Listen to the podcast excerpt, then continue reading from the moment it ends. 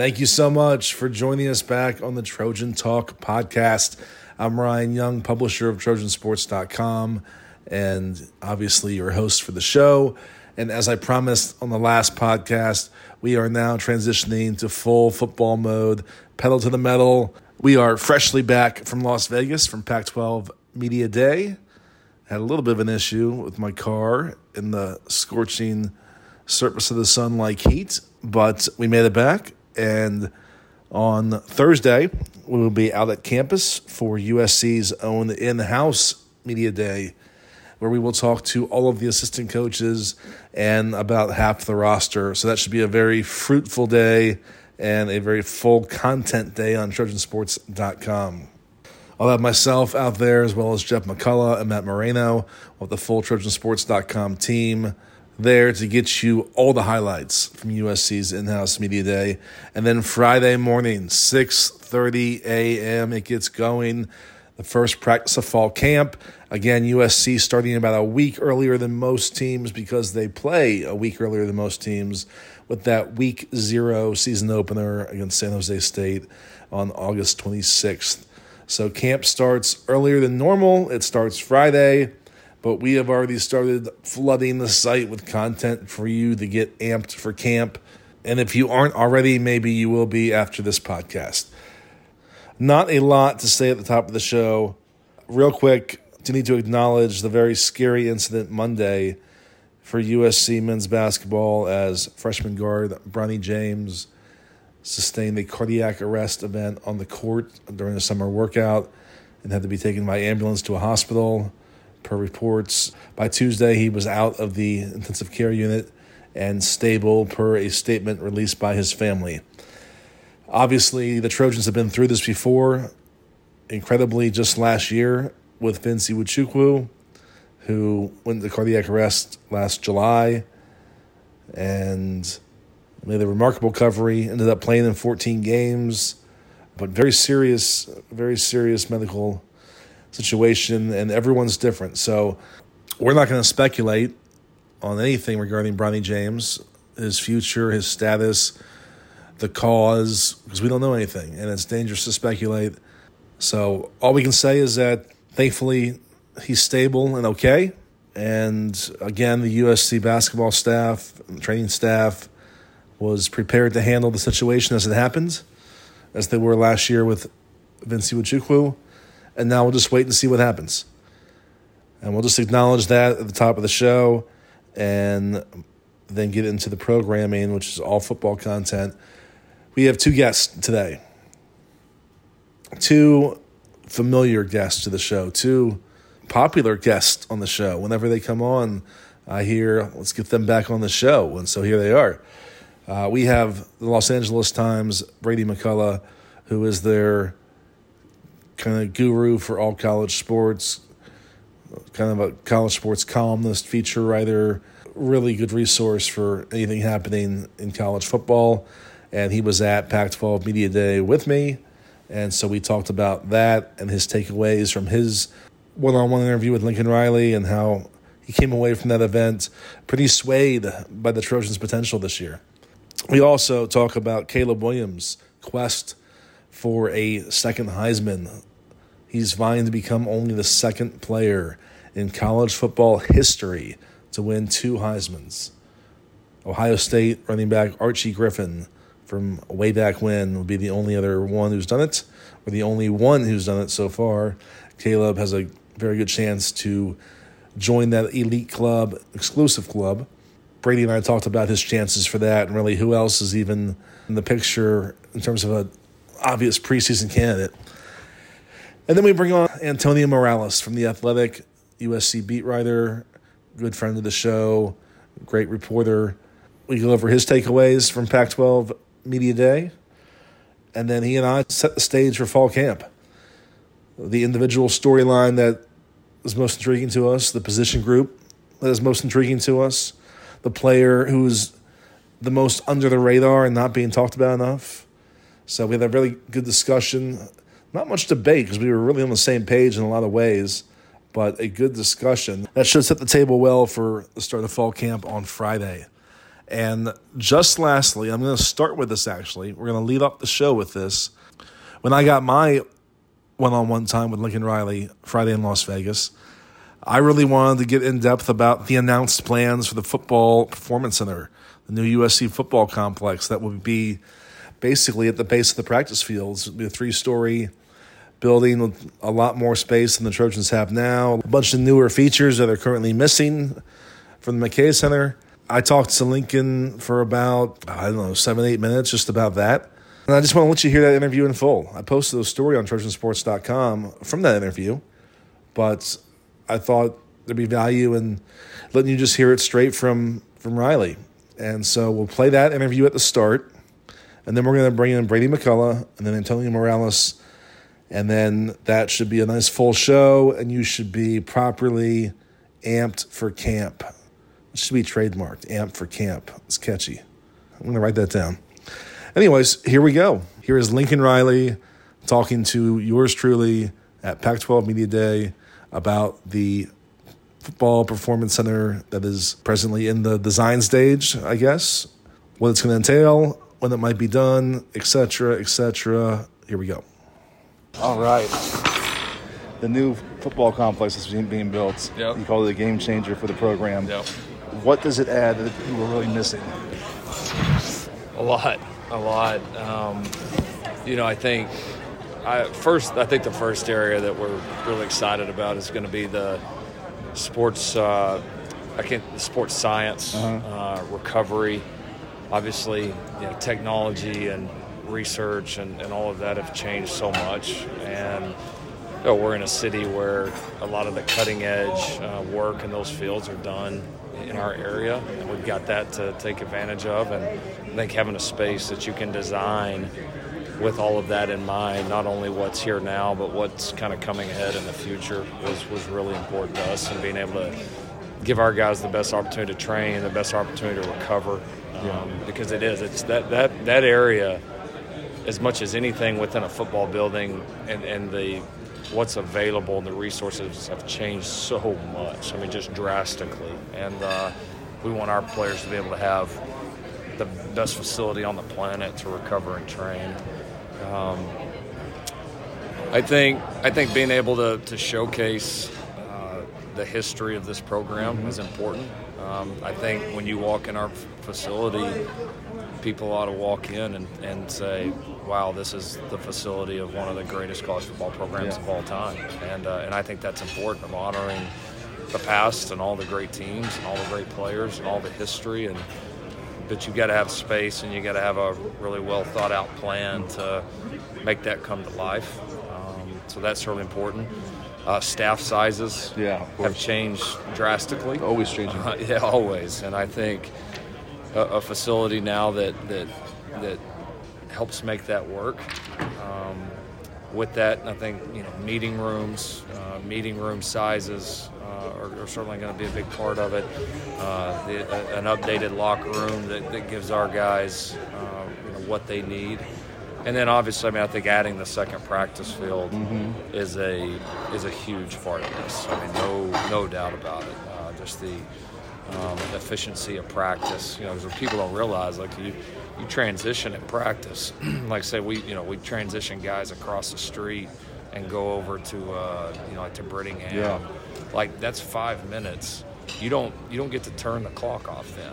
Like that's five minutes that if you don't have that, you're working, and if you do that a couple of times a week, you just and then you, and over the course of a year, that, that up. stuff adds up, Yeah. and it's all you're looking for every every advantage you can possibly get, and um, so yeah, I mean it's uh, it's going to be great. You know, we've had a chance. We've been we've been working on it for a while um, in terms of the design, and I think it helps that we've had we have people on our staff that were part of builds from some of the most some of the best college football facilities in the country, and so it's been fun kind of taking all of that knowledge within our staff uh, and then working with people at SC, working with some of the, the people outside that we're going to bring in to help. And um, and I think the other thing that we really want to take advantage of with it is going to be the the outdoor space. I mean, we have the best climate in the country, and we can just simply do some things uh, around. Uh, potentially on top of. I mean, that we can do so many things open air as well, and we've got some really cool ideas and concepts um, to take advantage of that. So, um, no, it's going to be it's going to be fabulous. What kind of sports science stuff do you have now? We've got a we've got a decent area, uh, certainly down in our training room, and our, our guys have worked hard to, to add some uh, to, to, update equipment, um, and so ours is ours is certainly functional mm-hmm. right now but we want to go from functional and, and good yeah. to to elite and um, and like I said, whether that's uh, somebody that's recovering from an injury, uh, whether that's uh, you know, there's been a lot now, you know, within facilities of you know, sleep pods and cryo chambers and all the different ways that you can that you can rest or that you can recover. you got to have room for those things, and you got to have facilities that were designed to have those things in there. And uh, and there's so much. I mean, we're, we're enlisting. Uh, help from some of the, the, the top facilities, certainly in our area, which are some of the best in the world uh, to help us put it together. How much is it a recruiting piece as well? Uh, it's a that's a that's definitely a, a, big part of it. I mean that's I mean that's that's your home. I mean that's that's where you're going to spend so much time. And listen, like any facility for any business in the world, when you walk in the front door, it, it ought to you ought to be able to tell that that place takes an incredible amount of pride in what they do, and that you're walking in the doors of something really really special. And um, so yeah, absolutely. I mean, I think it's you look at, you know, to me, I, I look at it from the recruiting side of, you know, we have one of the great stadiums in the sport. Mm-hmm. Uh, USC put a lot of resources into that to, to update it and modernize it, um, and it's phenomenal. We have one of the best educations in the sport.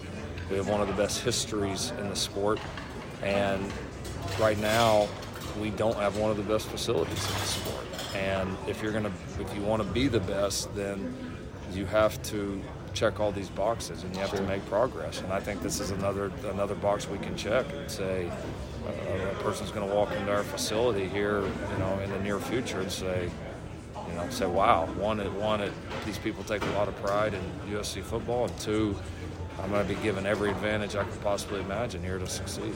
How much was this discussed before you took the job? Were there actual promises put in place to do this kind of stuff? Uh, it was it was it was discussed, and uh, it was certainly.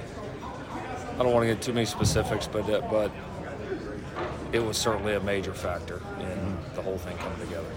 When you when you got to campus for the first time, were you surprised by the facilities? Was it different than what you expected? No, I mean I knew I knew the facilities were not, um, you know, were not in the top tier of college football um, in terms of the the day to day facility. Yeah. Um, I, I, knew that coming in. I'd never been on campus, but I, I, uh, I mean, just being in college football, you kind of know. You kind of know who who has it and who doesn't.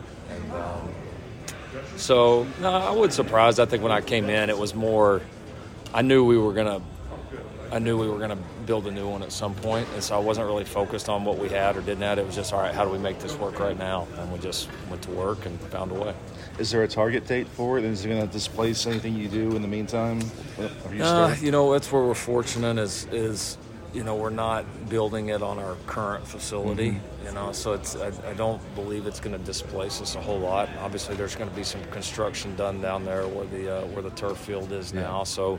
Um, it, we may have to, to get creative in terms of practice during certain parts of the year. Um, yeah, uh, dates are probably a little bit too premature. Sure. I mean, just right now, everybody, you know, you're still kind of coming off COVID and supply chain and all that is a little unpredictable. But I mean, it's it's it's going to happen much sooner rather than later. I can tell you that. I mean, it's it's aggressively moving forward in all directions. Thank you so much, brother. You got it. appreciate it. Anytime. All right, back on to the show. Great friend of the podcast, great friend of the podcast host, and great reporter, writer, and guru for all things college football at the Los Angeles Times, Brady McCollough. Brady, how's it going? Going great, Rhino. Yes, sir. Yes, sir. Well, you are on for a reason today, and there will be many reasons throughout the fall while we will hope to have you on. But on this day, it's because of a column you wrote from Las Vegas, Nevada, USA, from the Pac 12 Football Media Day. where you concluded your piece. Very fine piece. Great read. Encourage everyone to read it. Not to spoil the ending, but you concluded it by saying USC is going to win the Pac 12 and make the college football playoff semifinals for the first time in 2023. By doing so, the Trojans will remind the entire country of their importance. Brady, as, as someone who rode the same car with you to Las Vegas, I, I know you weren't totally there on the way over, but you talked with Lincoln Riley for a good bit after his main stage appearance. What swayed you? How did Lincoln Riley sway you into convincing you that his Trojans are going to be a college football playoff team this year? Yeah, it's a great question. It is. It is funny just to rechart the the journey that I went on, whirlwind journey. So you and I are in the car and you know, looking for things to talk about uh, after a few hours, you know. And yeah, I just I we brought up USC and like I knew they had a really tough schedule. And that was the reason I was holding back. I remember looking at the schedule last year even and seeing they were going to have to win at Notre Dame they were going to have to win at Oregon. You know, you're hosting Washington and Utah. Utah team you lost to twice. You know, last season obviously a tough matchup for USC, and I just thought it was it's going to be too much, and I was really focused on the road games. But talking with you, you know, and you laying out the way that they improved their depth along the defensive line, uh, the linebacker corps, you know, and just letting that soak in.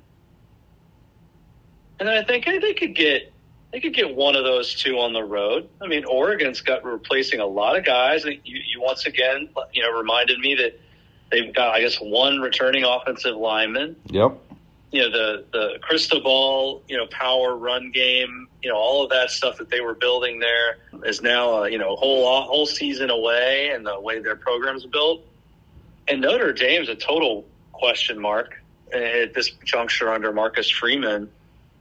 So, I okay, they can get one of those on the road, hold down the Coli. So you, you kind of had me going there, and then I was, you know, listening to Lincoln Riley, and I was just struck um, at the press conference about that he continued to go, and you know, I don't know if I just you know, want to be, you know, um, kind of revved up for yes. the season. But he got me going with talking about the importance of USC, not just for, not even just the West Coast, but all of college football and how, you know, when they're going into the transfer portal. Now, some of this I know is, is some really, really well laid out coach speak. But you know that they're looking for people who saw the same opportunity that he did uh, to you know a year and a half ago, uh, which is to come to USC where he lays out it's a it's like a, a privilege to coach here. It's a it's an honor. It's a it's a responsibility that he clearly uh, wanted, which is to return this program to what it's supposed to be, and what the West Coast needs it to be, and what all of college football needs it to be. You know, college football needs USC to be great because USC is the easiest path for there to be more of a balance of power across the country. There's no coincidence that the last time the SEC wasn't the dominant conference, USC was out here dominating on the West Coast. Ever since USC fell off and stopped making the national championship game, the SEC took over, and we're still we're still living in that world. And when I asked Lincoln about it again later, I just wanted to really see what he was, you know, what he meant by importance. And I just think um, I'll, you know, you can read the column, but, but but basically, I just was struck by the respect and the reverence that he has for the job, and obviously was very impressed last season with the turnaround. And uh, this is a long-winded answer, but I think then when you look at the rest of the country, top teams, only one of the main teams that's you know going to be you know projected as a college football playoff team, other than USC, has a returning quarterback with some merit and some some proof in the in the pudding, and that's you know JJ McCarthy in Michigan. USC, I mean Georgia has no quarterback returning with any with any experience. They lose Stetson Bennett, and people think that's not a big deal, then they're they're very much wrong. Ohio State comes back without C.J. Stroud. They're they're going to be a work in progress at that position. You know, in the early parts of the season, they're, you know they don't even know who their starters are going to be. Alabama, no Bryce Young. They've got a total quarterback job, wide open quarterback competition. Um, Tommy Rees running that offense. Uh, I'm not I'm not sold on that.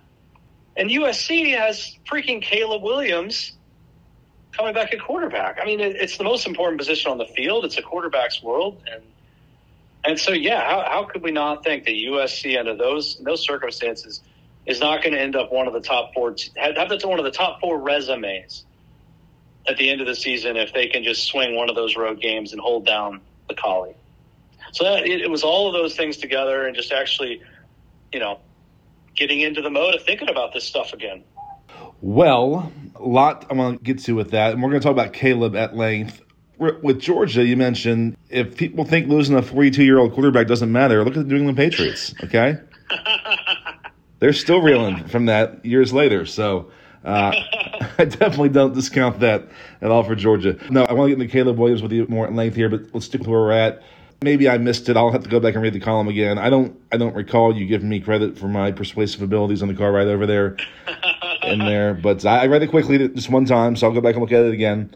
Um, no, you're right. The opportunity is out there, and you can call it coach speak, but what I've always appreciated about Riley is just how bluntly confident he is outwardly.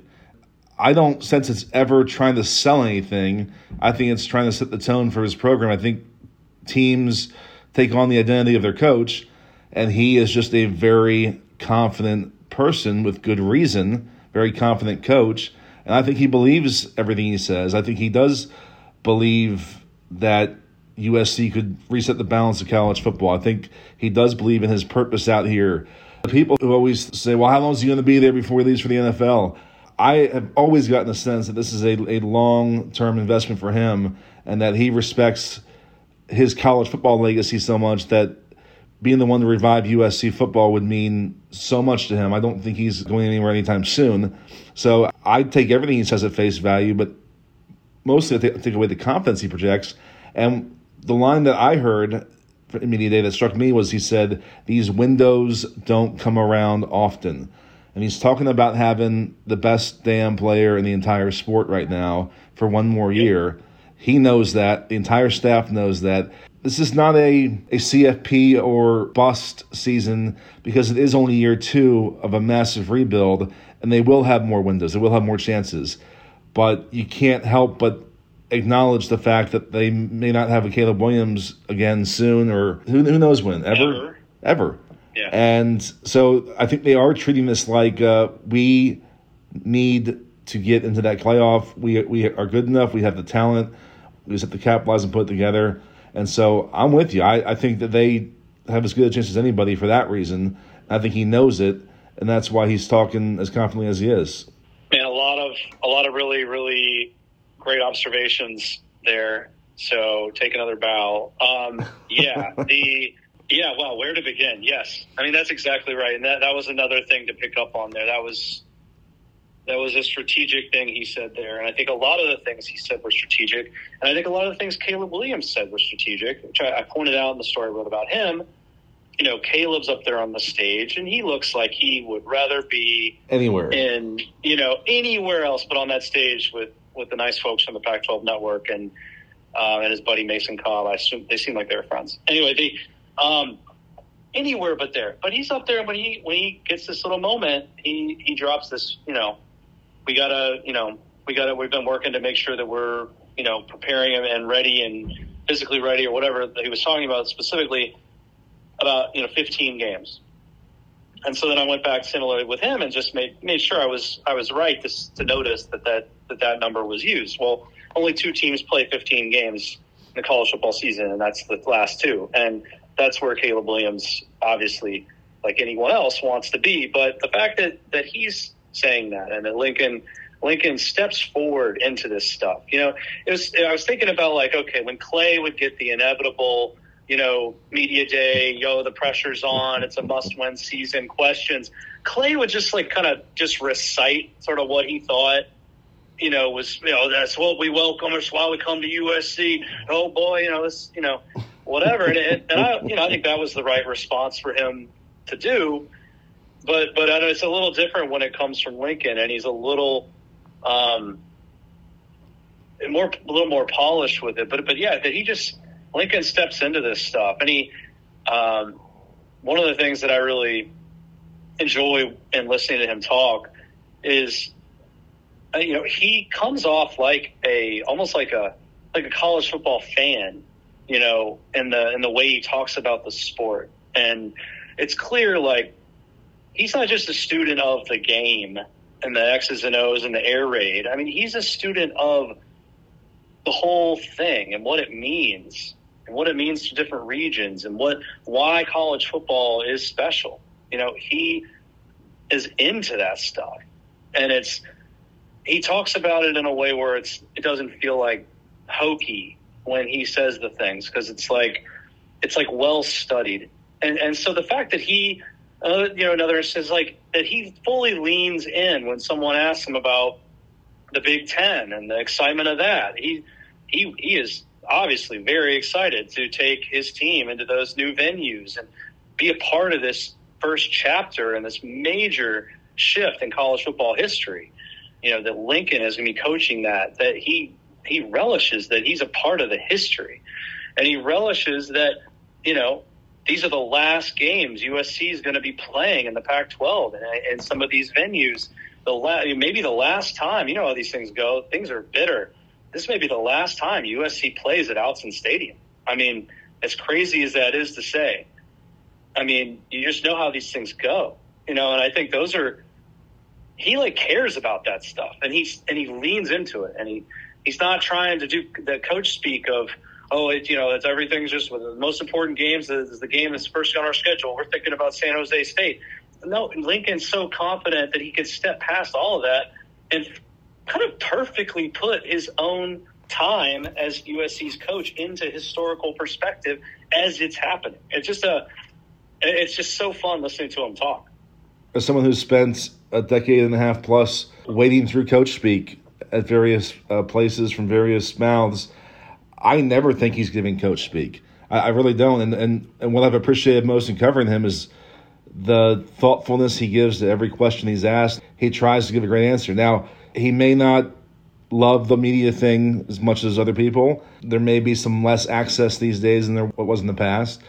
But when we get time with him and you ask him a question, I never feel I'm getting coach speak or just a, a rehearsed refrain. It's always okay. What's what's the most authentic, thorough answer I can give right now? And, and that goes whether he's on stage at Pac-12 Media Day or he's talking to us goofs after practice on a Tuesday.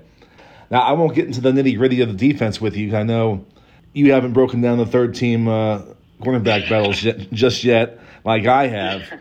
But we'll have Antonio Morales on, and we can do that with him and get into all that. But I will just say that I, I am not necessarily more of a believer in Alex Grinch than anybody else in, in the fan base. I just didn't make my verdict after year one because I knew all along, I knew from listening to them week in and week out.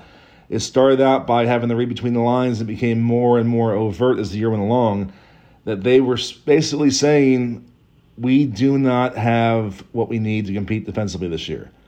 Alex Grinch, one of his more telling comments last year, I forget just how he said it, but it was near the end of the year when frustration was just really mounting. And he basically said, You want every day at practice to mean something and, and to be players that have to earn their spot on Saturday. But the reality is, we can say that, but if you don't have a player that can legitimately replace another guy in the lineup, then you really can't enforce that. You can say if you don't have a good practice today, you're not starting Saturday. But when there's no one else to start there, then there's really no competition uh, to enforce. And then after the spring game, we finally got the most uh, pure answer from Riley on that, where he said, "Look, I mean, we we all knew that last year what it was defensively. We just didn't have the depth, especially in the front seven, and it was what it was. So while most of the fan base is out on Alex Grinch, and not just out, but like aggressively out. You're on Twitter or X, we call it X now? Whatever. Who knows? I'm not out. I'm not necessarily in either. I just knew that last year wasn't the year to make the verdict or the evaluation. Everyone has fashion this as, oh, Lincoln's too loyal to his buddies. He can't make the tough decisions. He and Alex Grinch aren't necessarily like BFFs. Okay, there are guys on Lincoln's staff who are his buddies.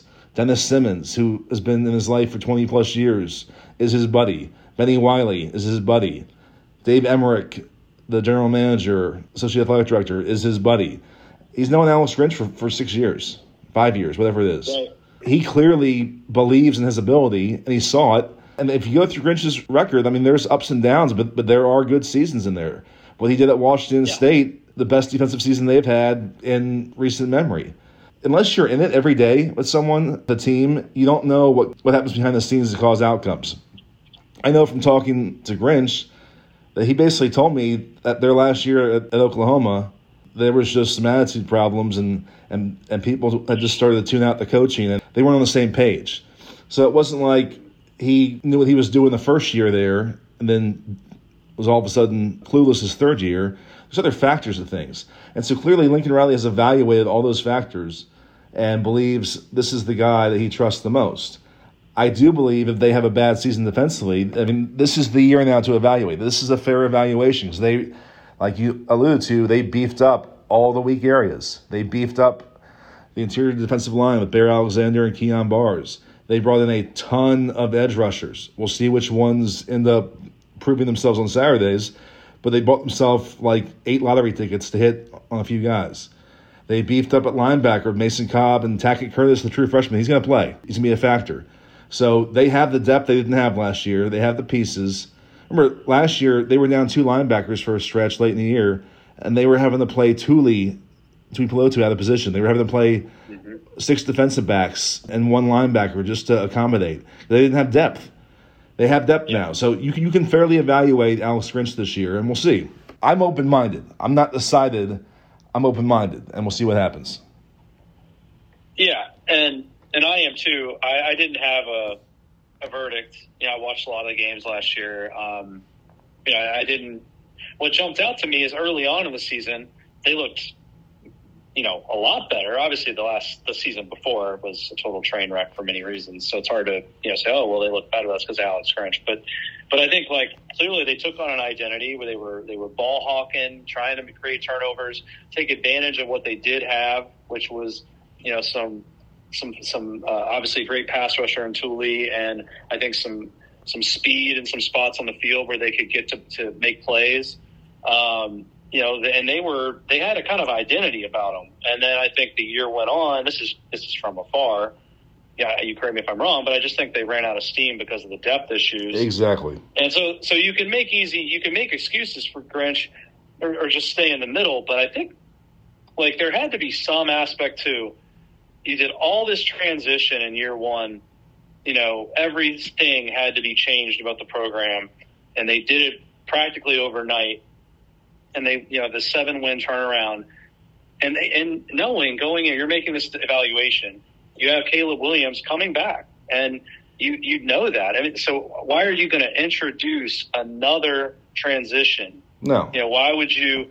Then you're then you're doing the same thing with your defense again new terminology, new coach to jive with. He's going to bring in a new, you know, staffer or two.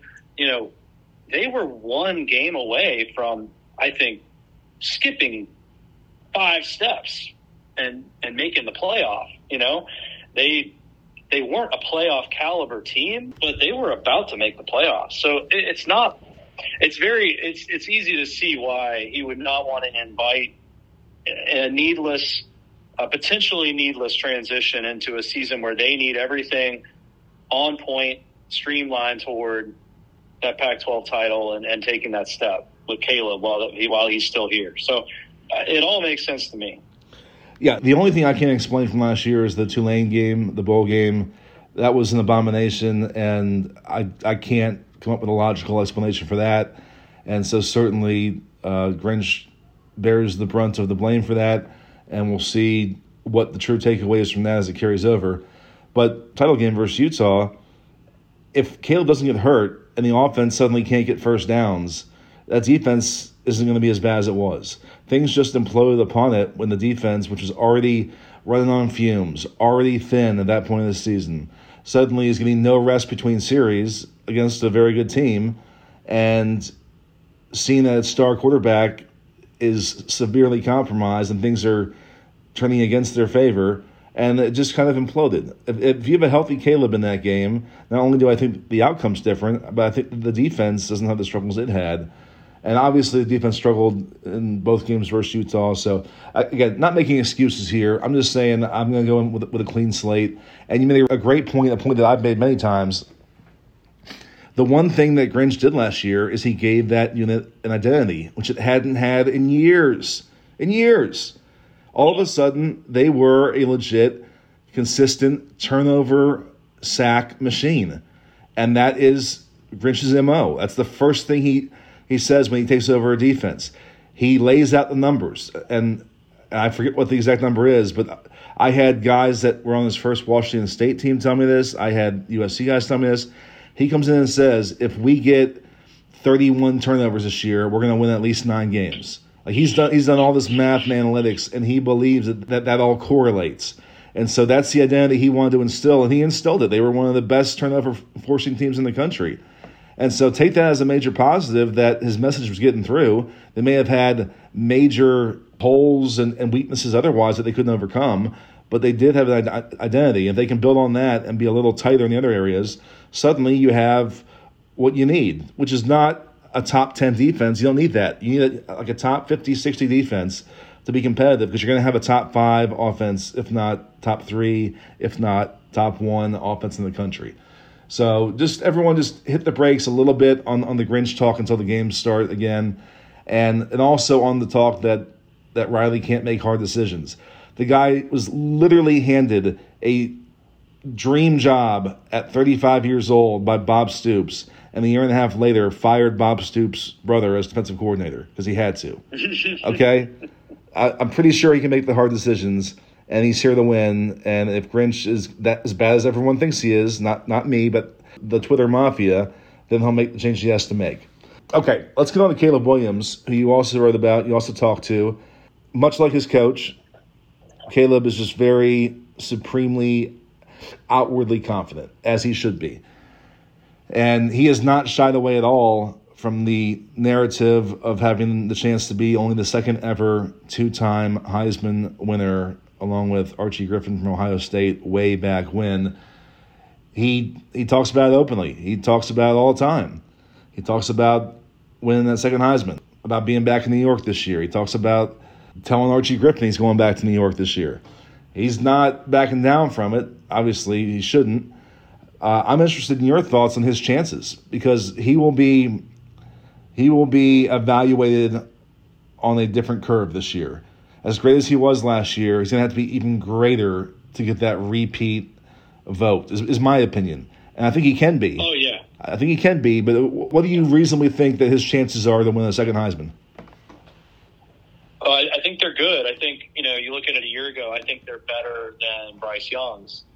You know, part of the reason being, you know, you're, I think that voters, they, they don't want to vote for the same. It's like human nature. You don't want to vote for the same guy two years in a row. You, you know, that's not something you're hoping to do as a voter. So I think you have to wow them. You're right about that. He's going to have to be better, and and for him, that's not oh cut down on your interceptions or whatever, which I also don't think he needs to do. I think his numbers on that were excellent. um, it's it's it's like you got to win the Pac-12, and you you need to uh, elevate USC. You, you know, you you did a total magician's work in year one, but you've got to take take them to that next step. I'm not sure if they if they lose a couple games but win the Pac-12, I think he'll still be a very strong candidate.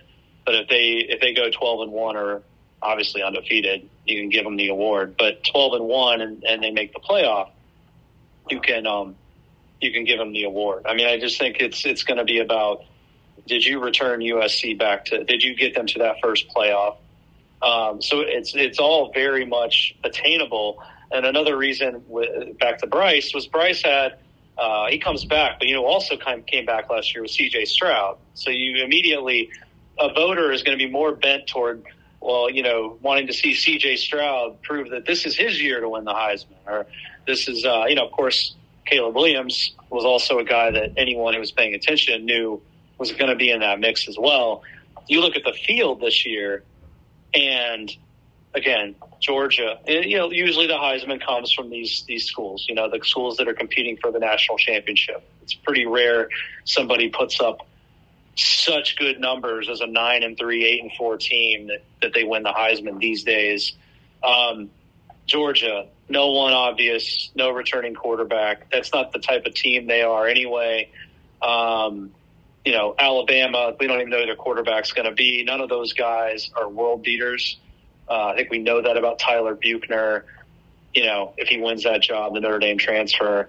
Alabama um, obviously has has good playmakers, but it's just I don't see an Alabama uh, Heisman winner this year. They lost Gibbs. You know, they don't have a returning stud. Their receivers were very, very not impressive last year. Ohio State. Okay, here's one. All right, Marvin Harrison. If Marvin Harrison has the kind of year he could have, but we know how hard it is for a wide receiver to win the Heisman. He, he would have to absolutely just murder the record books and make just mind numbing, you know, mind blowing grabs that, that really register. Um, Ohio State has to beat Michigan and Ann Arbor. Uh, you know, it's a t- the Heisman is a team award. Certainly, they could beat Michigan. Lord knows they've done it. What you know, 17 of 20 times recently, or whatever it is. Um, so that could happen. But at the end of the day, he's a wide receiver. You don't expect that. And and then you're looking at Michigan. Michigan, they have Blake Corum. Running back is um, it's hard for running back to win the Heisman. Corum's coming off an injury. He's going to be splitting carries with another top five back and Donovan Edwards. Last year was Corum's year, and, and he got hurt, and Caleb stormed uh, to the finish line. So I don't see that. And so you just keep going down the list. What is it? Oh, North Carolina? Drake Maye. Drake Maye is going to, you know, are they going to win the ACC? I mean, no. Um, Cade Klubnik from Clemson is he going to lead them to an ACC title? Even if so, people expect Clemson to win the ACC. He'll just be returning them to what they're supposed to be doing, um, and he'd have to be excellent. We haven't seen anything out of that offense in two years. It's been abysmal. So yeah, if they are suddenly a great offense, then then yeah, he'll he'll get some run. But none of these none of these guys compare to Caleb. It's not a great. It's not going to be a great field that we know of. He's in a great quarterback league. Penix, Nix, all the guys, you know, there. But if he does, like I say, if he wins the Pac-12 and he's up there on the stage in Las Vegas holding up that trophy, you know, statement made. He's the best quarterback in a great quarterback league. Uh, so yeah, I think he's got a, as good a shot as as any of the guys who've ever tried to do it when I talked to him about about this, and again, this goes back to the the whole theme of confidence. He didn't even talk about just winning another Heisman. He talked about that he plays for immortality. He wants his football legacy to have immortality, and to do that, you have to do things that haven't been done before, and that's just the way he thinks. And I'll, I'll boil it down to a more simple takeaway. I think that he truly believes that not only is he the best player in the country, I think he believes he's on a different level than everybody else. I think he, believes that he is just on a different plane of performance than anyone else out there. So, of course, he should win that Heisman. Of course, he should do all this. I mean, that's what he expects. And when I asked him how he could be even better this year, he mentioned, as you know, the interceptions. He goes, well, one is throw less interceptions, obviously. He threw five last year, so we'll we'll see if that's possible. Because I mean, you, you can be perfect and have three or four fluke interceptions off receivers' hands, but um, it's gonna be fun to watch. And, and just to wrap it up with Caleb, and, and to wrap it up with our time here, I want you to tell me if I am just totally, just totally too close to the situation. If I'm I've lost my perspective, if I'm just if I'm just spewing hyperbole here on the podcast airwaves. I think that he is the best college quarterback of my lifetime, and I couldn't even think of a true challenger to that claim. Obviously, Tim Tebow was a great leader, but I think we all know the limitations he had in skill set that didn't manifest at the college level. But if you're just breaking down the full picture, uh, you know, I, I'm as high on Bryce Young as, as anybody, and I was absolutely not surprised at all to see his success at Alabama, where he's the number one pick. But I've never seen anyone like Caleb. I've never seen anyone consistently make all the throws, the throws at the most awkward of body angles, across body, twisting this way, throwing that way, dropping the dimes downfield. One of the most telling plays in his season last year, his worst game was at Oregon State. Completion percentage was low. They struggle offensively, and yet he throws one of the best throws of the entire year to drop an absolute dime to Addison for the game winning touchdown downfield. And it just that weapon is just always in his holster. Add in the running ability and, and everything else. I think he is the best college quarterback of my lifetime and probably beyond. Am I missing anybody? Am I wrong? Set me straight. No, I mean as you um, as you discussed it, I tried to move through my my Rolodex of QBs, and uh, and yeah, no, it's um, he, he's he's he's definitely the total package in a way that I don't think anyone else um, has been. You know, he's the he's the closest thing to that.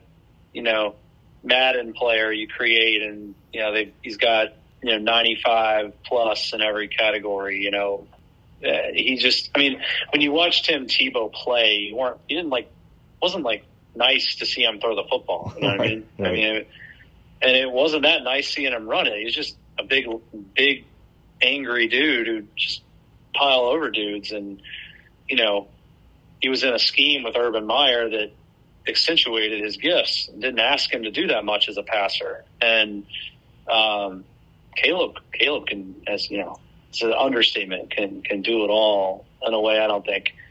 You look at all the you know past winners, Lamar Jackson, obviously not the passer. You know, Bryce Young, obviously not the run, runner. Now, great at creating time in the pocket, making plays, improvising. You know, his own ma- magical qualities that helped him be the number one pick, but but not in the package, the physical package that that Caleb brings. Um, yeah, I mean, he's um, he's right to expect otherworldly things, and uh, you know, as I, I point out quite often when I end up writing about Caleb, because I just think it's funny. It's like you know, this, this, this guy's name, his nickname, is Superman. He actually accepts that as a as a nickname. So in, high school or whatever, you know, it was Superman. So he, he that's that's the way that he plays, and he's so good too that it didn't like it didn't get USC into that into trouble last year very often. You know what I mean? Like he didn't like he didn't try to he didn't get them into trouble very often by overdoing it or you know trying too hard to make something happen and like like he's just that much better than everybody. So yeah, it, it's it's going to be a lot of fun to watch him. And we have to assume that he's he's going to be even more seasoned and and and continue to do things that that make your jaw drop. I also don't recall the last time when it was a 100% consensus on who the number one pick in the draft is before the previous draft even happened. Like entering the draft this spring, people were already saying, well, obviously next year Caleb Williams is number one overall pick. And, and no one is offering a counter thought to that.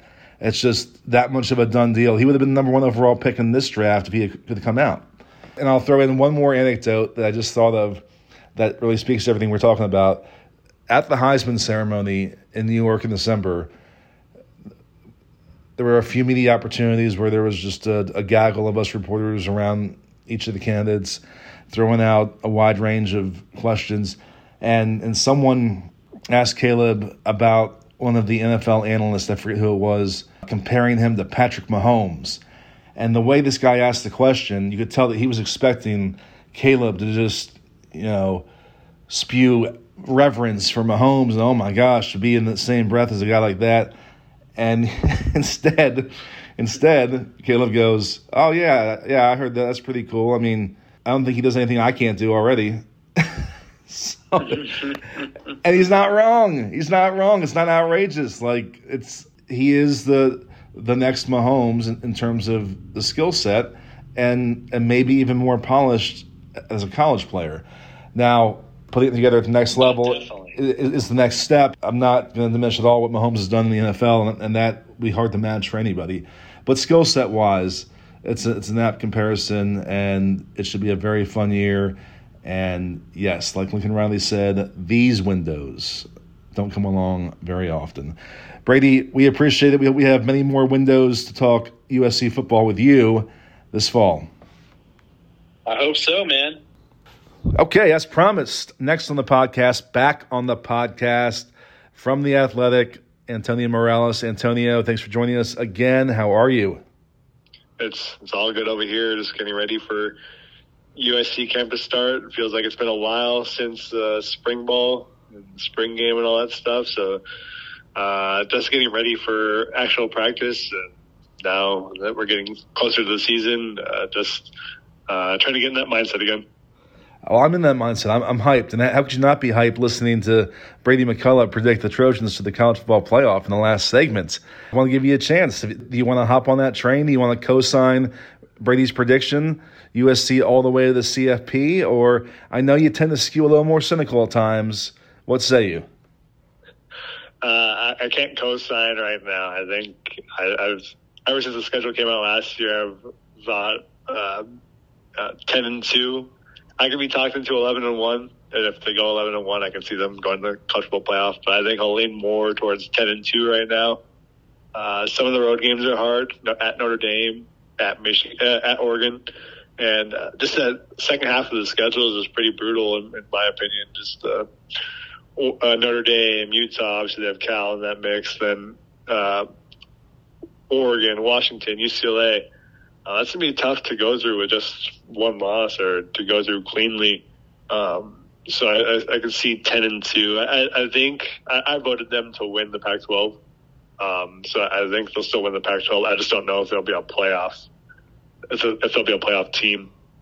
Did you miss the part where they got Bear Alexander? I was there. I, I heard. All right. All right. A, a, day. I was around the day I went on paternity leave, but uh, you know, I, I still saw. I always respect you. Keep us grounded a little bit. Got, got to keep the hype in check. Let's go back to last weekend. We were both in Las Vegas, scorching hot Las Vegas, the surface of the sun, Nevada, uh, for Pac 12 Media Day. Wow, my car died. Yeah, I, I didn't talk about that yet. My, my car stalled on me on the way home before I could even leave, just wouldn't turn on. And the dashboard read 127 degrees. I know it wasn't 127, but that was the car screaming out to me saying it feels like 127. And I couldn't argue with it. I'm like, I know it does. I know it does. I sympathize. So I was stuck there until Sunday. It was too hot. Not as hot as the scorching takes that came from Pac 12 Media Day, though. Start there. Let's start with takeaways from Pac 12 Media Day. What did you come out of that day, Friday, feeling like you had learned, gained insight on? had a different perspective on, was f- forefront in mind? What were your main takeaways? Nothing really from a USC perspective.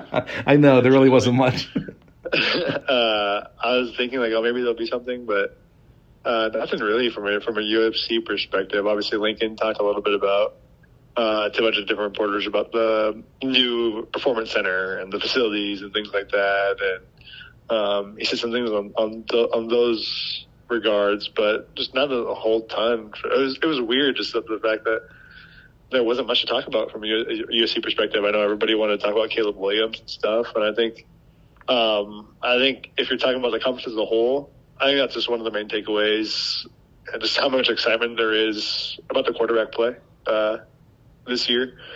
And I think, you know, just talking to national reporters and talking to people who are there, just how excited people are to watch these guys go at each other every other week. You know, have Caleb versus Michael Penix and Caleb versus Bo Nix and um, Cam Rising. And he's won the Pac 12 two years in a row now, and he's to be playing those guys too. Um, I just think the quarterback matchups are going to be fun to watch every week. And I think uh, from the perspective of the league, I think that's the thing to be really excited about. And obviously, there was uh, a lot of talk about the TV rights and TV deals, and uh, it was just weird from a USC perspective because that's not going to affect them, um, and uh, they're going to be leaving the conference in a couple months, so they don't have to worry about that. And so I, I almost kind of zoned out when uh, Kliavkoff was getting all those questions about it, uh, just because I mean it doesn't have any impact on uh, what USC is going to do in the future.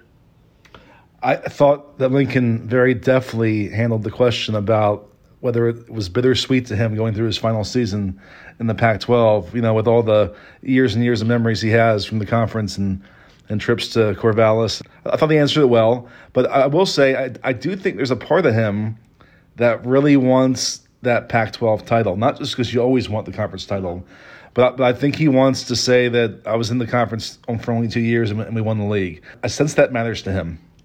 Yeah. I thought one of the interesting things that Lincoln said, and, and as Brady wrote about this over the weekend, was just like what Lincoln said about how important USC is to the West Coast. Yeah. Um, I think it's probably what, like the most interesting thing he or any of the USC reps said that day. Um, and just what they think about their place in the sport and how much they matter to the West Coast and it being relevant in the sport. I think that was kind of my biggest takeaway from it. Yeah, and, and you know the Oregon fans agreed with that take as well. So. um, I, I, have a few more bullet points here that I wrote down just as takeaways, quick takeaways from Pac-12 Media Day. I'll see what you think. One, just the fact that Mason Cobb was selected as one of the two player representatives for USC, the defensive representative, having only been here a few months. And this isn't like last year when it was Riley's first year and, and everyone was really uh, new in, in a way. I mean, they have some returning players, but he chose Mason Cobb. I think that says a lot about the the importance that they see Cobb playing this defense, the impact they see him having, not only as a starter but as as just a galvanizing force for what obviously was the major weakness of this team last year. Uh, any thoughts on Mason Cobb getting that nod and, and what that meant?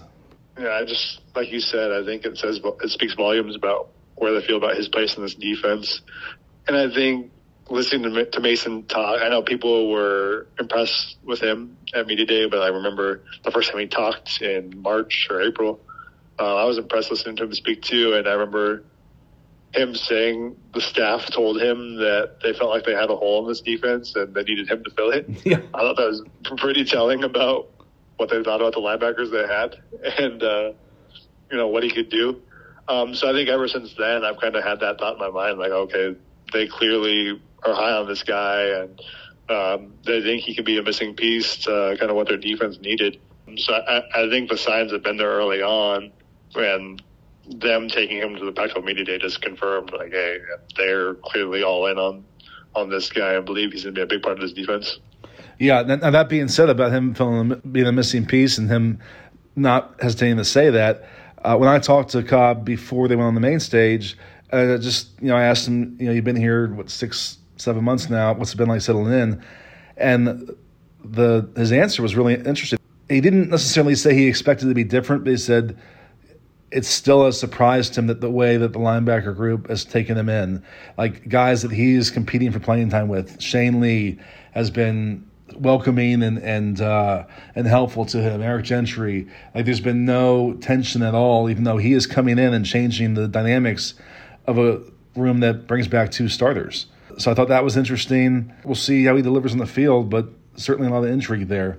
A couple more bullet points that I had. You mentioned the Football Performance Center.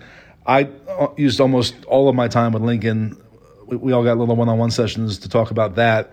And I asked him one simple question of, you know, what does it add that you are missing right now? And he went on for like four minutes and rattled off like 13 different reasons why it was essential. I tried to also get some clarity on the timeline and when it might come to fruition. And he didn't want to peg any kind of completion date, but he did say, I'll tell you this, it's going to be sooner rather than later, and we're moving aggressively forward. So that was the most noteworthy takeaway there. And I actually played that interview at the top of the show, so our listeners already heard most of what he said to me, but just the fact that he acknowledged that the perception around college football has been that USC's facilities were, were behind. I asked him if he was surprised when he got here and saw him for the first time. He goes, no, but you know, just being in the sport, you kind of know who has it and who doesn't. So that was an interesting acknowledgement of the perception nationally, and then uh, the fact that he thinks it's going to be on a fast track timeline to get done. Yeah.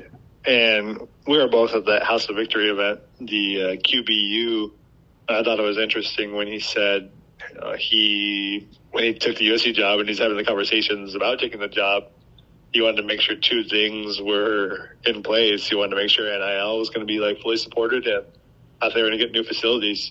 So I think this has been something that's been on his mind since he took the job. Um, this facilities and getting new ones because obviously USC like still shares the weight room with other sports. And that's something that's super super rare for a big time football program like like theirs.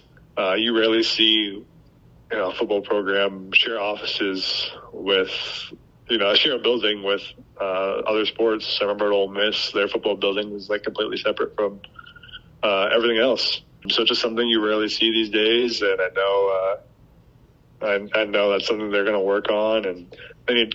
I remember even in the latter part of Clay's years, they'd be talking about how like they couldn't expand their recruiting staff because there wasn't enough office space mm-hmm. and all this other stuff. Yeah. Um, so it's, it's, something that's kind of been around the program and hovering around the topic. The topic's been hovering around the program for a while. So um, you know, it's something USC needed, and obviously Lincoln realized that when he took the job, and it's been one of his biggest priorities since. He also really emphasized to me, and this is something I didn't even think about, but just he goes, you, you don't realize how much the sport has changed in a very short amount of time and the first thing he mentioned that he was excited about was the sports science stuff that, that they can do.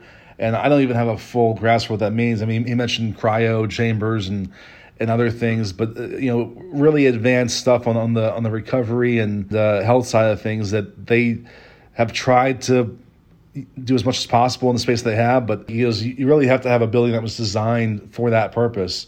And the sports changed so much. I mean, the McKay Center is what eleven years old or whatever. Yeah it's changed so much in that time that th- those are things that weren't on the radar then that okay we need space for this we need space for that. But they are necessities now and that this will alleviate a lot of those concerns.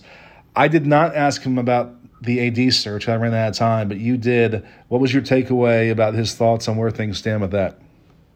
Uh, he said that he, he implied there's a lot of interest in the job um, which i thought was interesting. I asked him have you been involved with those talks? And he said here and there but he says, you know, you talk to people in the profession, and you know, you you get the sense there's a lot of interest in the job, or people people are really interested. And he talked about how you know the words he used, like the the table is set, and uh, he said uh, like the major sports at USC are on an upswing. Obviously, football is doing well, men's basketball is doing well, women's basketball is doing well, baseball had a, a turnaround season. So um, the new AD, whoever steps in there, is going to have a all their sport, all their major sports basically headed in a positive direction. He was like, the table's set. And he says people on the outside could see that too. So it seems like he believes there's a lot of interest in the job. And it, and we've talked about this before. See, it seemed like they struck out on some candidates as a long search when Mike Bohn got hired, but it's much more of an attractive job now than it was four years ago. There's Lincoln Riley as the head coach. There's a move to the Big Ten. The, the TV contract money is going to be much higher than it was in the Pac-12. Um, and you have a spot secured in one of the top two conferences in the country. So I just think it's a much more attractive job now than than it was four years ago. Yeah, I mean, a, a lot of the hard work's done. I mean, in the current state of college athletics, it, there's really no time to rest with the evolving NIL situation, the transfer portal, whatever is going to be the next new thing that changes the sport dramatically in, the, in a year or two. So I'm not saying you walk in and, and the job is done, but a lot of the hard stuff is done. I would think it would be as appealing as any job in the country at this point for that reason. And I know every every AD wants to put their stamp on the program and make their signature higher, but there's a lot to be said of just hopping on the train that Lincoln Riley's conducting right now and enjoying some uh, immediate success in your tenure. So I'll be very curious to see. There's been almost no buzz about yeah. candidates or anything lately, and I know they've done a good job in recent years of keeping things very in house on these big hires. But there's not even a lot of like questions from fans or like a lot of scuttlebutt because I, I just think it's not as pivotal as it was when Mike Bohn was hired because at that time it was are we going to bring in someone that's going to fire Clay Helton? They're going to hire the next coach. They're going to do this and that. There's really just not much at stake immediately, so it's kind of under the radar right now. But I imagine we're getting close to some kind of development or news. It's been a few months now. Yeah, it's been two months, and I think the last search lasted around two months. But this one's some, it's summertime, so people on vacation and all that other stuff. So uh, we'll see if it's before the season or before the school year or something. We'll see what happens with the timing and uh, all that. Is I just figured it was going to be longer than the last search, uh, just because there was that urgency in terms of this person's going to need to make a decision on Clay. So I think they kind of had to make a make a move uh, within a couple of months for that last search. But this one they have more time. And also the optics, the optics of vetting and making sure that they are thoroughly vetting the candidate and talking to every intern who's ever worked in the, in the same office. So I'm sure they're doing even extra due diligence. Anyways, what's more intriguing to me is the start of the fall camp on Friday. We get USC's in-house media day Thursday, where we talk to the assistant coaches and about half the roster, and then we dive right into fall camp at 6:30 a.m. Friday morning. Let's talk some camp storylines, and I'm going to break it down into individual storyline and position group storyline. Let's start with the individual storyline. Who was the most intriguing individual to you this fall camp? Uh, I just think it's Bear Alexander just to see uh, what he can bring to this defense. USC, yeah, ever since Jay Tufele and Marlon Tuipulotu left, they've just lacked size and athleticism up front. And they haven't had someone like Bear Alexander in a while uh, uh, I went to go back to like rewatch some Georgia games and like he was in the game. He was in like the rotation, like in the final minutes of that Ohio State game. He was in the rotation against TCU. He was someone who played for that Georgia defensive line, the national champs. And that's a stacked defensive line. So it's not like this dude wasn't playing at Georgia or something. He was going to be a critical part of their defensive line this year. And so USC didn't have someone of that talent level uh, on the defensive line last year. Obviously, Tuipulotu was good, that's more of a motor you know, high effort kind of guy than a, just a pure uh, talent. And uh, so I'm intrigued. I'm intrigued to see what he brings to this defense, and I, I want to see how Alex Grinch gets all four of those defensive linemen: Bear, Barrs, Sullivan, and Lucas. I want to see how he gets them all on the field. Um, I know they can move Sullivan around, and Lucas is playing rush end. I want to see maybe does he go for or down defensive lineman more mm. um, this camp or something and see what they do and if they do anything different with the defense just because they have more size and speed now. Yeah, Bear's definitely the answer to that question. And also comes with a lot of questions. We talked to him Thursday. I want to know what kind of prompted him to leave Georgia because, as you mentioned, he was on track to be a major factor there, or at least his first year usage indicated that and we haven't talked to him since he arrived. I know he did YouTube interviews and stuff with some of his associates, but uh, be I think it'll be the most interesting interview we get Thursday. My honorable mentions for top individual storyline were Emmanuel Pregnon, the offensive guard from Wyoming, and Deuce Robinson, of course, the five star pass catcher, position undefined, and just see how they fit in. I asked Lincoln about Deuce, and he said they've been playing them all over the place so far, just through summer workouts. Sure, seems like he'll be more of a, of a receiver than a tight end, but we'll see what happens yeah, there. He's been, listed, he's been, listed, as a receiver. Right. Yeah. Uh, the, the, roster came out and he was listed as a receiver, so that was pretty telling.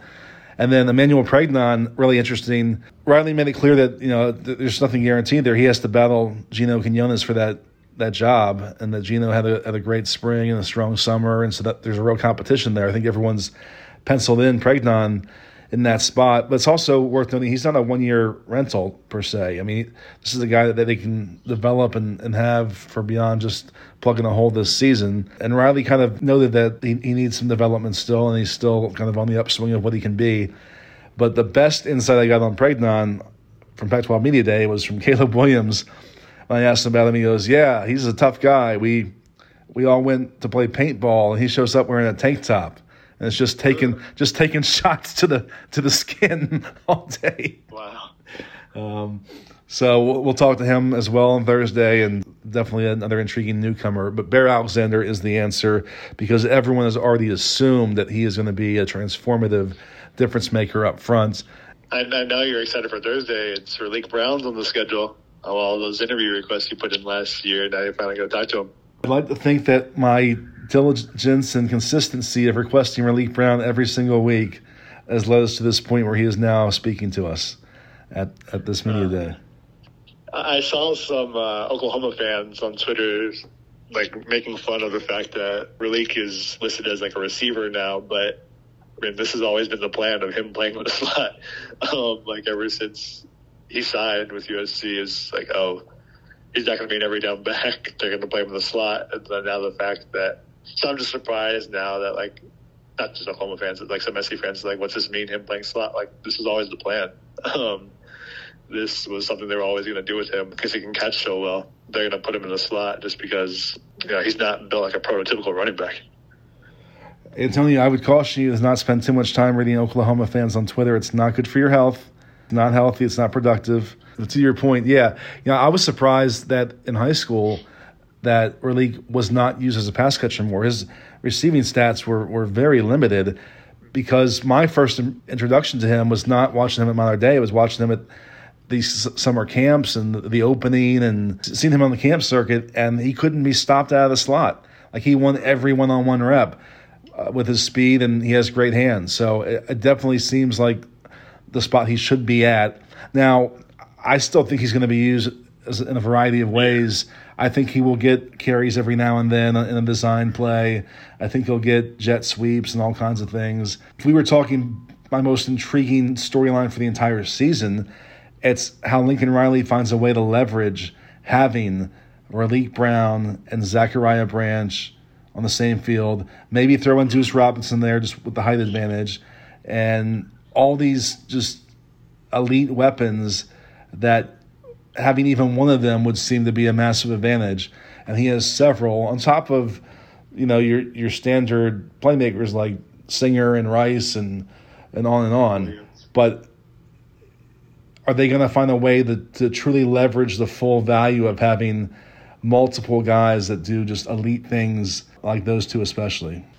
Yeah, I'm, I'm interested to see how they're going to keep everyone happy um, this year with the touches. Um, it'll be Caleb spreads the ball around a lot, uh, but I'm really curious to see how they'll distribute, you know, the touches uh, during the season. Well, yeah, I mean, whenever I go to write about the position group, I once again find myself just totally forgetting Taj Washington, who I forgot last year, and he emerges as the third best receiver on the team. So you can't write him off. Yet you expect Dorian Singer to be one of the best receivers in the Pac 12. You expect Mario Williams to take a leap forward, both in usage and production.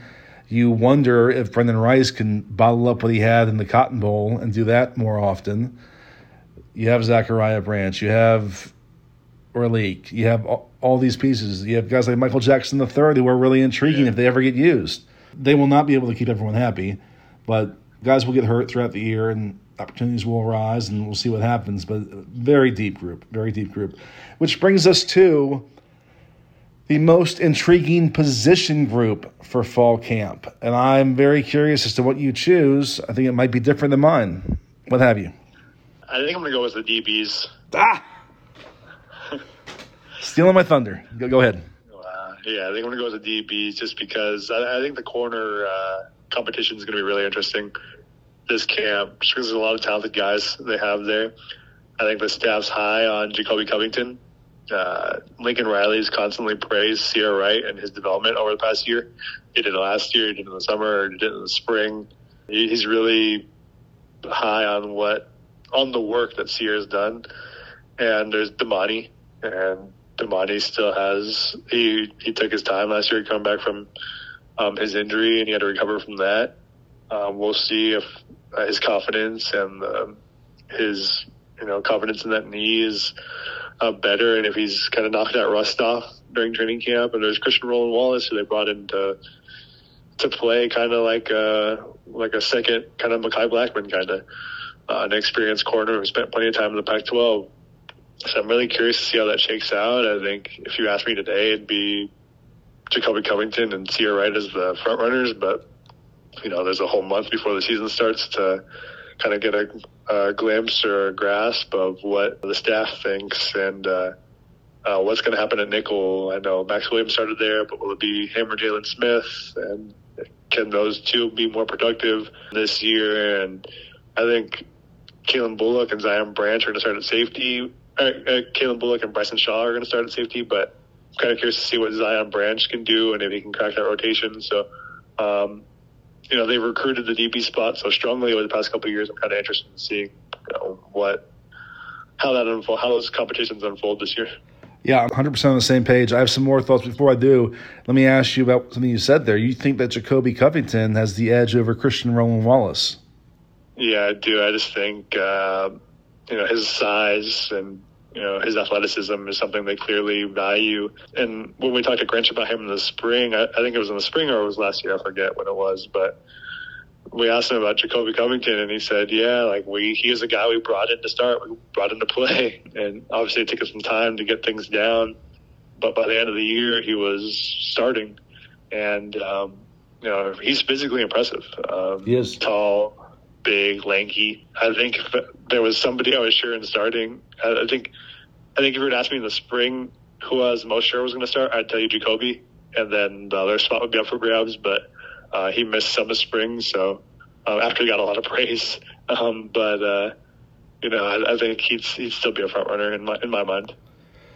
Well, it's interesting because, and and I have tried to make this point throughout. Everyone has just assumed that Christian Roland Wallace is Mekhi Blackmon this year, and I think that's a, a big leap to make, given that Mekhi Blackmon became an NFL draft pick and had a huge season. I know Christian Roland also started four years in Arizona, but he started four years on bad defenses. I don't know that we know for sure what he is in this defense. And so I've had those questions throughout. This is not to to knock him or say that he's not going to be good. I, I, just don't know yet. I'm just not going to yeah. write him in Sharpie as a guy. I, now, I still thought he was the favorite, but you make a compelling case for Covington. And I mean, man, Covington is, is one of those guys on that list of guys who walk off the bus and make an impression just physically. I mean, and it seemed like when he showed up in the spring, it was even noticeably advanced from where he left off last season. So I wouldn't be surprised at all there. Ceyair has gotten so much praise for a guy who lost his job down the stretch last season to Covington. Seemed to just really take that in stride and, and use that to drive him through the offseason, through the spring. So I almost feel like he's the most likely to have a starting role personally and then we'll see what happens with the other spot. Domani is the ultimate wild card. I mean, you can't forget he's a five star guy, that he tied the California state record in track, that he has all these impressive physical tools. Now, I've always said this that I didn't think that he was a fully polished product coming out of high school. He was an elite athlete. He had this elite blend of size and speed that he had since he was a freshman, which is when he kind of became, oh my gosh, this is going to be one of, one of those elite national guys in his class. But I didn't necessarily ever think I was watching a dominant shutdown cornerback when I went to Mater Dei games or when I watched him in some seven on seven. I just didn't think he was all the way there yet. So I've always thought that he was more he was kind of a projection potential guy, and losing so much time to injury certainly just stalls that process. We, have seen it so many times. When you lose that time, you have to make it up for it. You, you don't just you know get credit for that time if you weren't practicing. So I don't know what he'll be this year, but I would say whatever he is this year, I still would not use that to levy a verdict on his long term future with the program. Then you mentioned the safeties, and yeah, I, I think if Zion Branch can slide himself into a timeshare or a starting role there, the ceiling for this defense goes up. Remember, this is a former top 100 prospect a guy that we thought might compete for a job as a true freshman last year before he tore his ACL. Uh, just an impressive, impressive athlete. And we know that Alex Grinch loves Bryson Shaw. He has a lot of loyalty with Shaw, a lot of trust in him, I should say. And so Zion's going to have to earn whatever he gets uh, if, it gets, if it's going to come at Shaw's expense. But definitely one to track there. And then, and then the other guy we didn't mention was Traquan Fegans, the Alabama transfer. He's listed as a cornerback on the roster, but Riley told me that they, he's worked exclusively at safety and nickel so far this summer. He, he, still could be a cornerback, but they've started him out at safety and nickel. So, um, a guy that didn't obviously get a lot of opportunity at Alabama, so we don't know what he is beyond that he was a highly rated recruit and he was at Alabama, and those factors alone make him intriguing, but don't know how he fits into the mix this year. So, I think across the board in that secondary there's very few sure things. There's a lot of potential, a lot of competitions, aside from Calen Bullock, there's nothing that I'm absolutely sure about. And so yeah. I agree with you. It's the most intriguing position group for fall camp. Yeah, and I think Lincoln mentioned this in the spring. I think it's been clear to the coaching staff, but they want more production from that nickel group too. Um, Jalen Smith wasn't the most consistent player last year, and uh, Max Williams had some rough moments and at the nickel. I think they just want more production from that group. And I think he, I think I remember correctly. I think he implied in spring that they're going to try somebody else out over there too. I don't remember if that was revealed, like who it was. I remember him implying like, "Hey, we might bring somebody else over there too." So I'm kind of curious to see what happens with that position too, because it's a it's a critical part of their defense. It's uh it's in the mix a lot, whether it's pass or uh, the pass defense or coming up to tackle and the run uh, supporting that. So uh, we'll see what they get out of that position too. I asked him in one of our last Zooms in the spring about the state of the nickel spot, and he praised Latrell McCutcheon at that time, who's no longer in the in the, in the program. So I definitely think they were open minded to to trying out new pieces there and not feeling beholden to anything. So yes, very intriguing in the whole back of the defense, which to me has been the biggest question for this team. I think they answered a lot of their questions at linebacker uh, we didn't mention Tackett Curtis, but I just have a feeling he's going to have a role as a true freshman, especially as the season goes along. So you add Curtis, you add Cobb in there. I think that solves a lot of things at linebacker, especially if Gentry's healthy. And adding Bear Alexander, Kyon Barrs in the middle of the defensive line, plus all the guys they brought in on the edge. That leaves to me the secondary as the biggest question. Okay, last category to get set for spring who is the player who is not getting enough attention, who is the most under the radar right now that probably deserves to be talked about more entering camp? Hmm. i have to think on this one. Well, you've stolen my answer on the first two, so if you want me to go first, I'm happy to. You can go first. Okay. To me, it's Braylon Shelby, the freshman outside linebacker. Well, rush end, we call them, from Texas, one of the top ranked recruits in their last class, one of the absolute top defensive prospects they brought in, a major recruiting battle won against Texas last year. And if you are inclined to perusing social media and have seen some of the pictures and videos posted of him in summer workouts, he looks like he is uh, getting ready for the NFL draft. Physically built, he's ready for this season, physical standpoint. I just think there's so many wild cards at that rush end spot. I, basically, the way I, have been phrasing it whenever I talk about it is I feel like USC bought themselves a handful of lottery tickets, and they just need to hit on a couple of them. Yeah. So whether that ends up being Anthony Lucas and Romello Height, whether it ends up being Jameel Muhammad and Braylon Shelby, just they need a couple of those guys to hit and be consistent pass rush threats and, and take those snaps.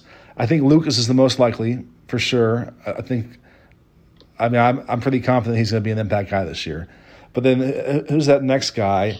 And with every guy on that list, there's as many questions as there is potential. Romello Height was supposed to be that guy last year and missed almost the whole season with a shoulder injury.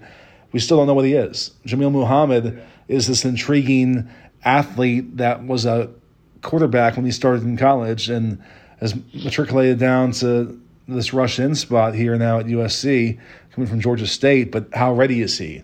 And you, you just go down the list. Braylon Shelby's a true freshman, so I, I'm going to say it's not going to happen immediately for him. But I wouldn't be surprised if by the end of the season he is in that rotation. He is making plays because he looks the part.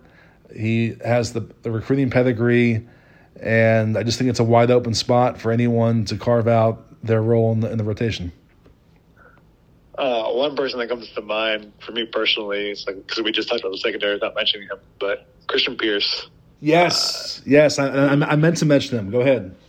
The, the coaching staff was really high on him in the spring, and he was someone who kind of flew under the radar in the recruiting process. But it was it was clear he impressed people, um, impressed his staff, impressed Alex Grinch uh, during the spring, and um, you know, just impressed his teammates too, just the way he was hitting out there and all that stuff. He's a guy who uh, Lincoln Riley praised during spring just for you know his toughness and as a true freshman and uh, what he showed. So I think he's someone who's kind of flying under the radar and um, like I wouldn't be surprised if he came in and like earned like a second team spot over somebody like uh, a Beavers or a Gordon or something. Right. Guys have been around the program for years, so I think what he showed in the spring is promising for his like long term potential with this program.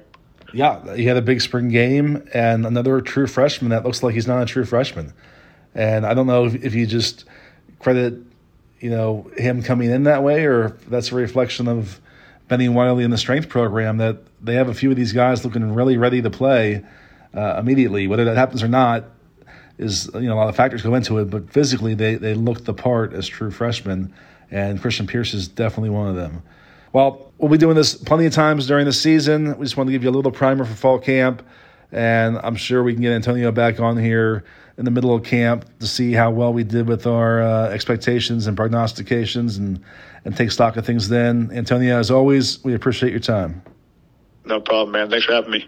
There it is. That's the podcast. I really hope you enjoyed that. I hope we covered everything that you were interested in as everyone gets ready for the start of fall camp.